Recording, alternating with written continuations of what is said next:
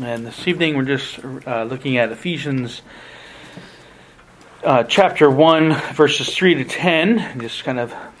Um, anyway, so Ephesians chapter 1, beginning in verse 3. Listen now to the reading of God's holy word. Blessed be the God and Father of our Lord Jesus Christ, who has blessed us with every spiritual blessing in the heavenly places in Christ just as he chose us in him before the foundation of the world, that we should be holy and without blame before him in love. Having predestined us to adoption as sons by Jesus Christ to himself, according to the good pleasure of his will, to the praise of the glory of his grace, by which he made us accepted in the, in the beloved. In him we have redemption through his blood, the forgiveness of sins, according to the riches of his grace which he made to abound toward us in all wisdom and prudence, having made known to us the mystery of his will, according to his good pleasure which he purposed in himself, that in the dispensation of the fullness of the time he might gather together in one all things in Christ, both which are in heaven and which are on earth in him. Seek the Lord's blessing on this, his holy word. O gracious God and Heavenly Father, we we do praise you and thank you for your word, and we thank you for its truth. And again, as we come to uh, study this particular uh, doctrine of your of your word, pray that you would help us to understand and see uh, its importance and what you have to say about it.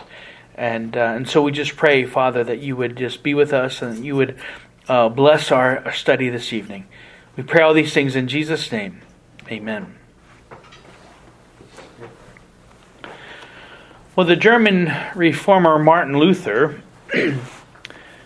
called justification by faith alone the doctrine upon which the church stands or falls.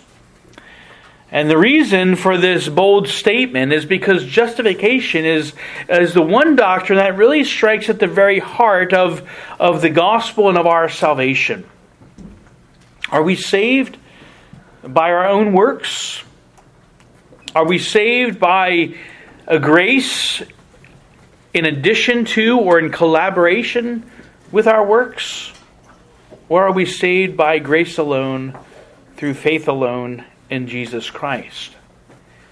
Indeed, how we answer this question is what distinguishes the true church from a false church. It's what distinguishes eternal life in God's glorious presence from continuing in sin and condemnation and, of course, the eternal wrath of God. The doctrine of justification is critical to the gospel and to our salvation. And sadly, the truth recovered during the Reformation is now once again coming under attack by new perspectives and perversions of this doctrine. And of course, to make matters worse, these attacks are coming from those who would call themselves Reformed. Well, to combat these assaults, we must be grounded in the truth of God's Word and what it does reveal to us about justification. The Westminster Confession of Faith, uh, chapter 11, paragraph 1, tells us that justification is God's pardoning our sins and by accounting and accepting their persons as righteous, not for anything wrought in them or done by them, but for Christ's sake alone nor by imputing faith itself, the act of believing, or any other evangelical obedience to them as the, their righteousness, but by imputing the obedience and satisfaction of Christ unto them.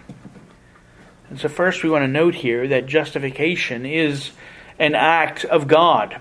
That it's, it's something that He does because He has the sovereign power and the authority to do so. Creation, remember, was an act of God's power through His Word. Salvation is an act of God's power through the work and the person of the Lord Jesus Christ. Well, justification is an act of God's power through the work of the Holy Spirit based upon the salvation which Jesus has accomplished for us. And so we see that justification is an act of God. Secondly, it's an uh, act of God in which He pardons or forgives our sins and then accepts us as righteous in his sight. Now, this is legal terminology. And so, justification is God's declaring us not guilty. This declaration has two parts. First, God pardons or he forgives our sins. And Ephesians 1, verse 7, we see here that in him we have redemption through his blood, the forgiveness of sins according to the riches of his grace. And that pardon removes the punishment from the one who was once marked as guilty. But justification isn't just the pardon of punishment and the removal of guilt, but that because God now accepts us as righteous in his sight, that is because of the mediatorial work of the Lord Jesus Christ, God now views us very differently. He views us through Jesus, his Son. So Paul says in Romans 5, verse 1 Therefore, having been justified by faith, we have peace with God through our Lord Jesus Christ. And so being justified is also uh, known as being made righteous. And since we're now declared righteous through Christ, we who were once enemies of God because of our sin, well, we are now at peace with Him. And we can simply remember justification as God declaring us and seeing us just as if we never sinned. It's kind of an easy way to remember what justification is God seeing us just as if we never sinned. Justification restores us to the peace and the fellowship that God uh, with God and that God had with Adam and Eve in the garden before the fall, right? So this is part of the restoration of the fall through the work of Christ is that we're now justified. We have this peace and reconciliation through Christ, and we have that wonderful fellowship uh, with God once again. Now again, this imagery is is legal imagery and reminds us of a courtroom. And again, this is what a, a court of law does, right? It justifies the righteous and it condemns the wicked. We see this in, in Deuteronomy 25. If there is a dispute between men and they come to court, that the judge may judge them and they justify the righteous and condemn the wicked, right? That's what going to court is all about. Now we know, of course, though, in the courts of men, that this isn't always accomplished. In fact, it can even be quite the opposite, where we see the wicked being justified and the righteous being condemned. But this doesn't happen in God's heavenly courtroom. God is the perfect and righteous judge. The prophet Isaiah says in Isaiah 33 For the Lord is our judge, the Lord is our lawgiver, the Lord is our king, he will save us. And God is most just which means he will always do that which is right. He will never justify the wicked. Well, coming before this most holy judge are those who are not only charged with a crime, but they are actually guilty of the crimes that they've been charged with. Right, and that's us, right? We we're not only uh, being charged. Hey, you you you're you, uh, being charged as uh, violating God's law, but we actually are guilty.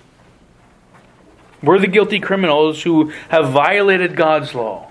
Remember Paul's words in Romans 3 that all have sinned, that we all have fallen short of the glory of God. Right? So we all stand guilty before him. Because of our sinfulness, we are then most deserving of God's wrath and condemnation. We deserve to be uh, condemned because of our sin and our weakness. But, praise the Lord, He has provided for us a lawyer, an advocate, one who will not only speak for us, as a lawyer will typically speak uh, for uh, their, um, their client in, in a uh, courtroom, but our lawyer's, lawyer is special. Because not only does he speak for us, but he will actually take upon himself the punishment for our sins. In 1 John 2, we read this And if anyone sins, we have an advocate with the Father, Jesus Christ the righteous. And he himself is the propitiation for our sins, and not for ours only, but also for the whole world.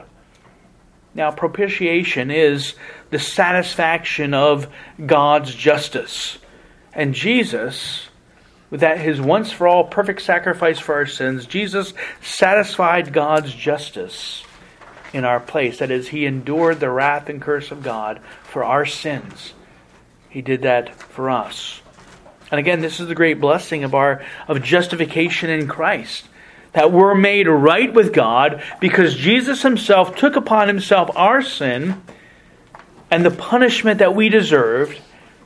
But then an amazing uh, blessing and turnaround of events in exchange, Jesus gave us his perfect righteousness so that we can now be reconciled to God, so that we can now stand uh, with great boldness in the throne room of God before the holy presence of God. And we see this, this uh, great exchange. Uh, Paul describes it beautifully in 2 Corinthians 5, verse 21. He says, For he made him who knew no sin, that is Jesus, to be sin for us, that we might become the righteousness of God in him. Jesus became sin for us so that we might become righteous in God's sight. Now, this declaration of pardon and righteousness is made by God's free grace. That is, it's given to us as a gift, even though we don't deserve it. Again, we deserve God's just and holy wrath, but instead we've received what we don't deserve grace leading to life. Again, Paul in Romans 3, verse 24 says, being justified freely by his grace through the redemption that is in Christ Jesus. Therefore, the righteousness that we have as believers in Jesus Christ is not our own. Right? It's Christ's righteousness bestowed upon us freely and graciously. Because we remember outside of Christ, the appearance of any righteousness or goodness that we had was worthless and totally unable to gain God's favor. Right? The Lord reveals this uh, worthless condition in Isaiah 64. These very humbling words, but we are all like an unclean thing, and all our righteousnesses are like filthy rags. Right? Even the, the good that we that we think we're doing Maybe the, the, the, the, civil good or the common good, the good in man's sight, is nothing but filthy rags in the sight of God if it is not done in the name and to the glory of God. And so the righteousness that we gain from Christ is then foreign to us, right? It's not ours. It's not our own, but it's someone else's. And again, it's, it's not from the law, but it is from Christ.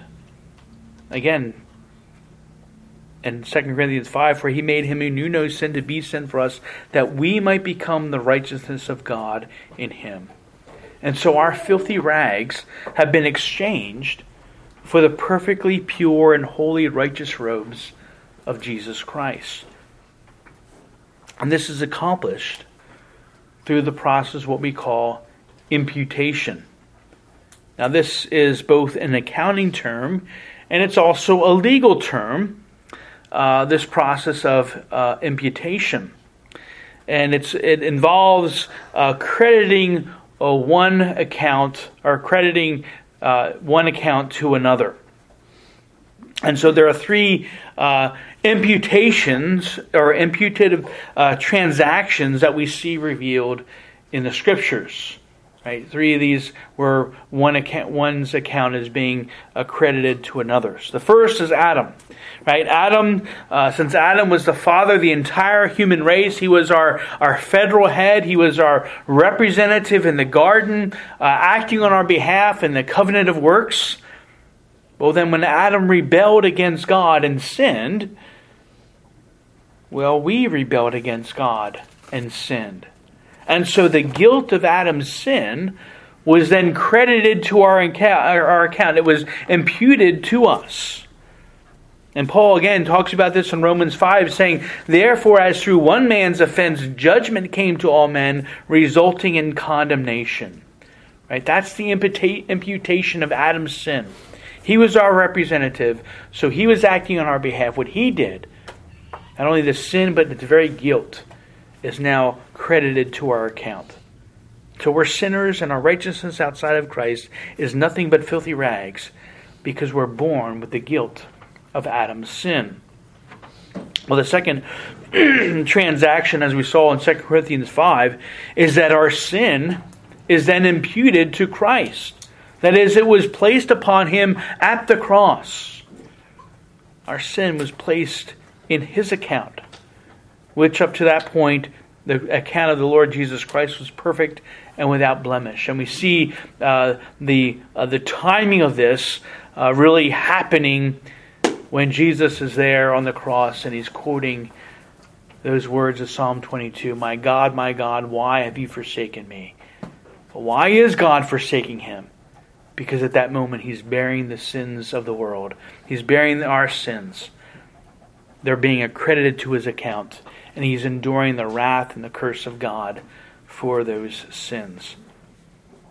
Well, the third imputation, again, because Christ had no sin and was perfectly righteous, well, his righteousness is then imputed to us, right? It's then accredited to our account. And this is what we mean when we say that we're clothed in Christ's righteousness. Right? It's not ours. He gives it to us, and it's placed in our accounts, and then we are able to use it and to be blessed by it. The prophet Isaiah says in Isaiah 61, I will greatly rejoice in the Lord. My soul shall be joyful in my God, for he has clothed me with the garments of salvation. He has covered me with the robe of righteousness. It's exactly what Jesus Christ has done. It's what that, that verse is speaking of, what Christ would do for his beloved, clothing them in his perfect righteousness as he has taken upon himself our sin. And again, the key that we note here is that Christ did this for us when we were undeserving sinners. And so our justification, our being made right before God, is truly a gift of God's free grace. And instead of exacting the just penalty against us for our sin, Christ took it upon himself in our place. And this justification is applied to us by the Holy Spirit through faith in Jesus. And again, the call of the Reformation was justification by faith through grace. And this faith, too, is a gift of God's grace. Paul mentions this in Ephesians 2, saying, For by grace you have been saved through faith, and that not of yourselves. It is the gift of God. So even faith is a gift of God. It is a gift given to the sinner by the Holy Spirit, and it involves three things It involves a, a true knowledge of our sinfulness before God. It involves our inability to save ourselves. And it involves the fact that Jesus Christ is the only Savior for our sins. Many people have faith, but their faith is in lies and in falsehood. Faith must be grounded in the truth. And the second part of justifying faith is that we uh, call uh, or assent uh, of belief in the promises, or give assent and belief in the promises of the gospel. Again, many people have knowledge about God, right? The Bible, they have knowledge about the Bible, they have knowledge about Jesus, but they don't believe it. Knowledge and belief are essential to true justifying faith. We not only need to know what the truth is, but we need to believe it. And thirdly, there's the reception of resting upon Christ and his righteousness. That is, we actually place our trust in Christ and what he's done for us. Again, we, um, we may believe, right? Someone may believe that Jesus died for our sins, but unless we're truly and completely resting in that truth, our faith is not going to be firm. Such a deep and firm trust is what leads ultimately then to our assurance of salvation. Right? That we're resting in the finished work of the Lord Jesus Christ. And one of the great blessings of this whole doctrine of justification by faith alone is that we just rest in what Christ has already accomplished and what He's graciously given. We don't have to worry about whether we've done enough because we can't do enough. We don't want to do enough. We could never do enough. But we just rest in what Christ has done for us. But what about good works? Do works have any place in our salvation? Well, actually, they do. But it's very important to remember that the place of works comes after we've been saved by grace through faith and not before. Right? The works come after, not before. Our justification is rooted only in the work of Jesus. Good works don't justify us. Because remember the words of Paul quoting from Psalm 14 that there are none who do good, no, not one. Now, some try to argue that, uh, that our expression of faith is, is a work of sorts. The very fact of believing is a work. But this certainly isn't the case at all. Our expression of faith doesn't justify us, but is only the vehicle God uses to communicate to us that justification has been secured for us. And as we saw earlier from Ephesians 2, um, uh, Ephesians 2, is that even faith itself is a gift of God. It's not a work that we possess. Well, as we talk about the role of faith and works, it's important to note the clarity of Scripture on this particular point. But as you study the scriptures, some contend that there is a discrepancy, especially between Paul and James. And in our study of James, we're going to be getting into this, and uh, in the next, I don't know, couple months or so, uh, we'll be dealing with this very issue. So we'll save it for, for then, but here's just a quick summary.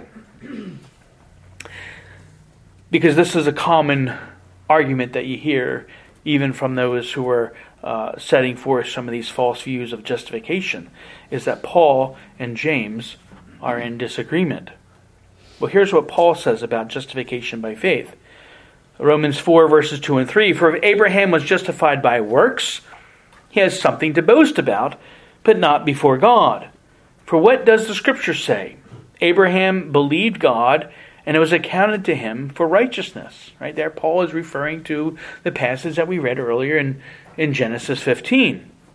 Abraham believed, and it was accounted to him for righteousness.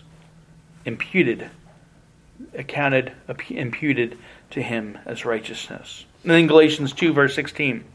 Paul says this knowing that a man is not justified by the works of the law, but by faith in Jesus Christ, even we have believed in Christ Jesus, that we might be justified by faith in Christ, and not by the works of the law. For by the works of the law, no flesh shall be justified. Here again, Paul is talking about uh, the works of the law, maybe the, uh, especially the ceremonial works of the law, uh, and Galatians especially referring to uh, circumcision and the, the uh, rite of circumcision. Doesn't save you. Right? Doing all these religious rituals is not what saves you. And then again, in Ephesians 2 8 9, as we read earlier, Paul says, For by grace you have been saved through faith, and that not of yourselves, it is the gift of God, not as a result of works, so that no one can boast. And so we have no reason to boast. Paul's very clear, because even faith itself is a gift given to us by God. What does James say then? Here's what we find in James. James chapter 2 verse 21 was not Abraham our father justified by works when he offered Isaac his son on the altar. Well wait a minute. Isn't this contradicting what Paul said? No. And it's with, and one of the key things to remember in this particular uh, passage, and when people uh, focus on James 2, verse 21, is that and even as we've been seeing in our study of, of James so far, uh, what is the one of the common things that we've been seeing is this um, James is kind of emphasizing the approving or the testing of our faith, right? To test the quality of our faith, right? That's why why God allows these trials to come into our lives to uh, to approve us, to put us through that refiner's fire. Right? So that's the emphasis of James. Well, that's a little bit different than what Paul is referring to.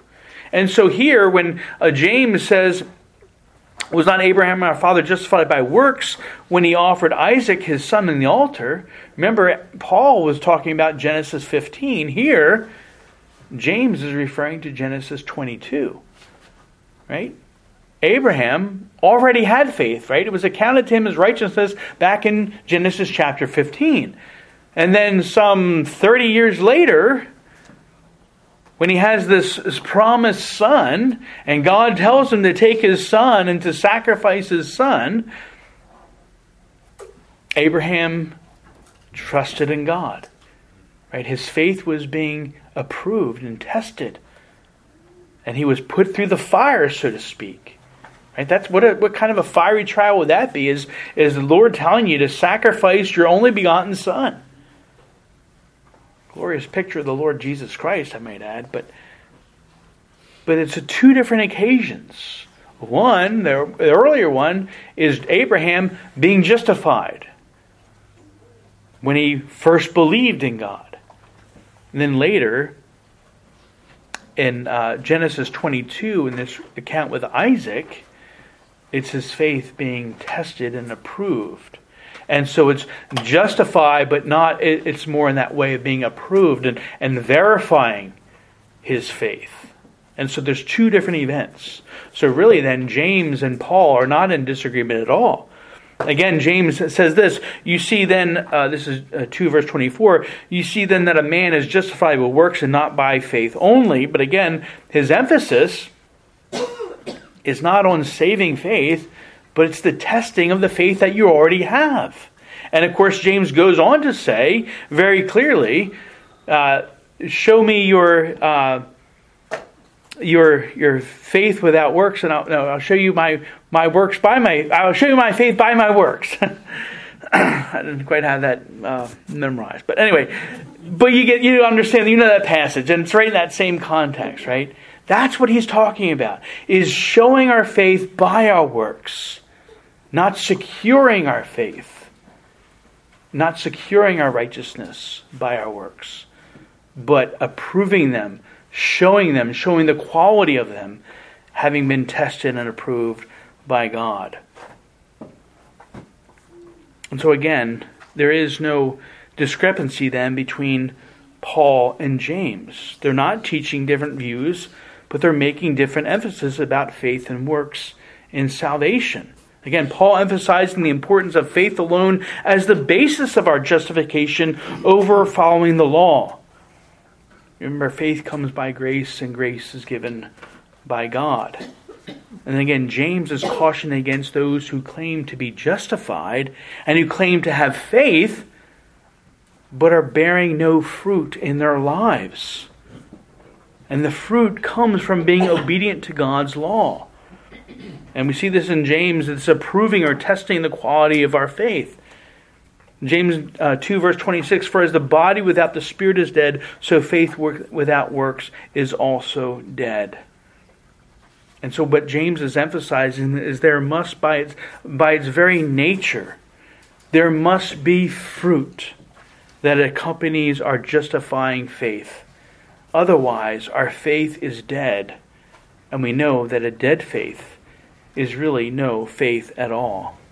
And so it's been said that we are, we are justified by faith alone, but that faith alone, or that, that faith uh, that justifies, is never alone. Justifying faith is always going to bear fruit. And many would profess to believe in Jesus. They profess to have that faith, but they, they do not bear that fruit. And James makes that argument very clearly when he says that even the demons believe and they shudder. But they, the demons, certainly have no fruit. They have faith in a sense, they believe in God, but they bear no good fruit. They have not been justified by faith through grace. And so it's important then that our justification is truly a free and blessed gift that the Lord has graciously bestowed upon us. And we demonstrate that we've received that gift and we've been justified by God by doing these good works for His glory. And that is the great, wonderful thing of justification. And it's a, a beautiful doctrine. And again, we need to be uh, uh aware and mindful of this doctrine and the truth upon it, uh, which it stands, because of the assaults that are coming upon it where it's being distorted and twisted, where works are once again being mixed with, uh, with faith and with grace. and where even the work of the Lord Jesus Christ is being discarded as insufficient and not enough. And so we must be uh, aware of these things, and we must be diligent to know the truth that we have been freely justified by faith alone in Jesus Christ, all because of the abounding grace and mercy of our great God and Savior. In this we are truly blessed. Let's pray. oh, gracious God in heaven, we do praise you and thank you for this important reminder about justification. It is such a critical doctrine, and we just pray, Lord, that you would help us to just know the truth and that to be aware of some of the assaults that are going on, the, the ways that it can be subtly twisted and words twisted, and even trying to, to pit your servant Paul against your servant James, and that they would contradict one another. But that is not true. We know that your word is one, and your word is truth, and that there is no contradiction. And so we just pray that you would continue to help us to be diligent, to always be fighting for the gospel and to contending for the truth because the, the evil one never gives up. And so we just pray, Lord, that you would be with us, that you would sustain us, that you would especially help each of us to cling to these truths, to cling to these promises, to cling to this glorious doctrine, and that we would truly rest in the finished work of the Lord Jesus Christ, because in Christ alone is where our salvation is not in anything that we've done. We have nothing to boast, but our only boast is in Christ and in what He has accomplished for us, as we considered even this morning. And so we praise you and thank you, Lord, for these reminders. We just pray that you would uh, help us to meditate upon these truths and also what we've considered this morning as we go about our usual activities and labors this week. That we would be equipped to give an answer for the hope that is in us, and that you would continue to give us those opportunities, that the gospel might spread, that we would be faithful witnesses for your glory. And so again, we praise you and thank you for these things. In the name of the Lord Jesus Christ, we pray. Amen.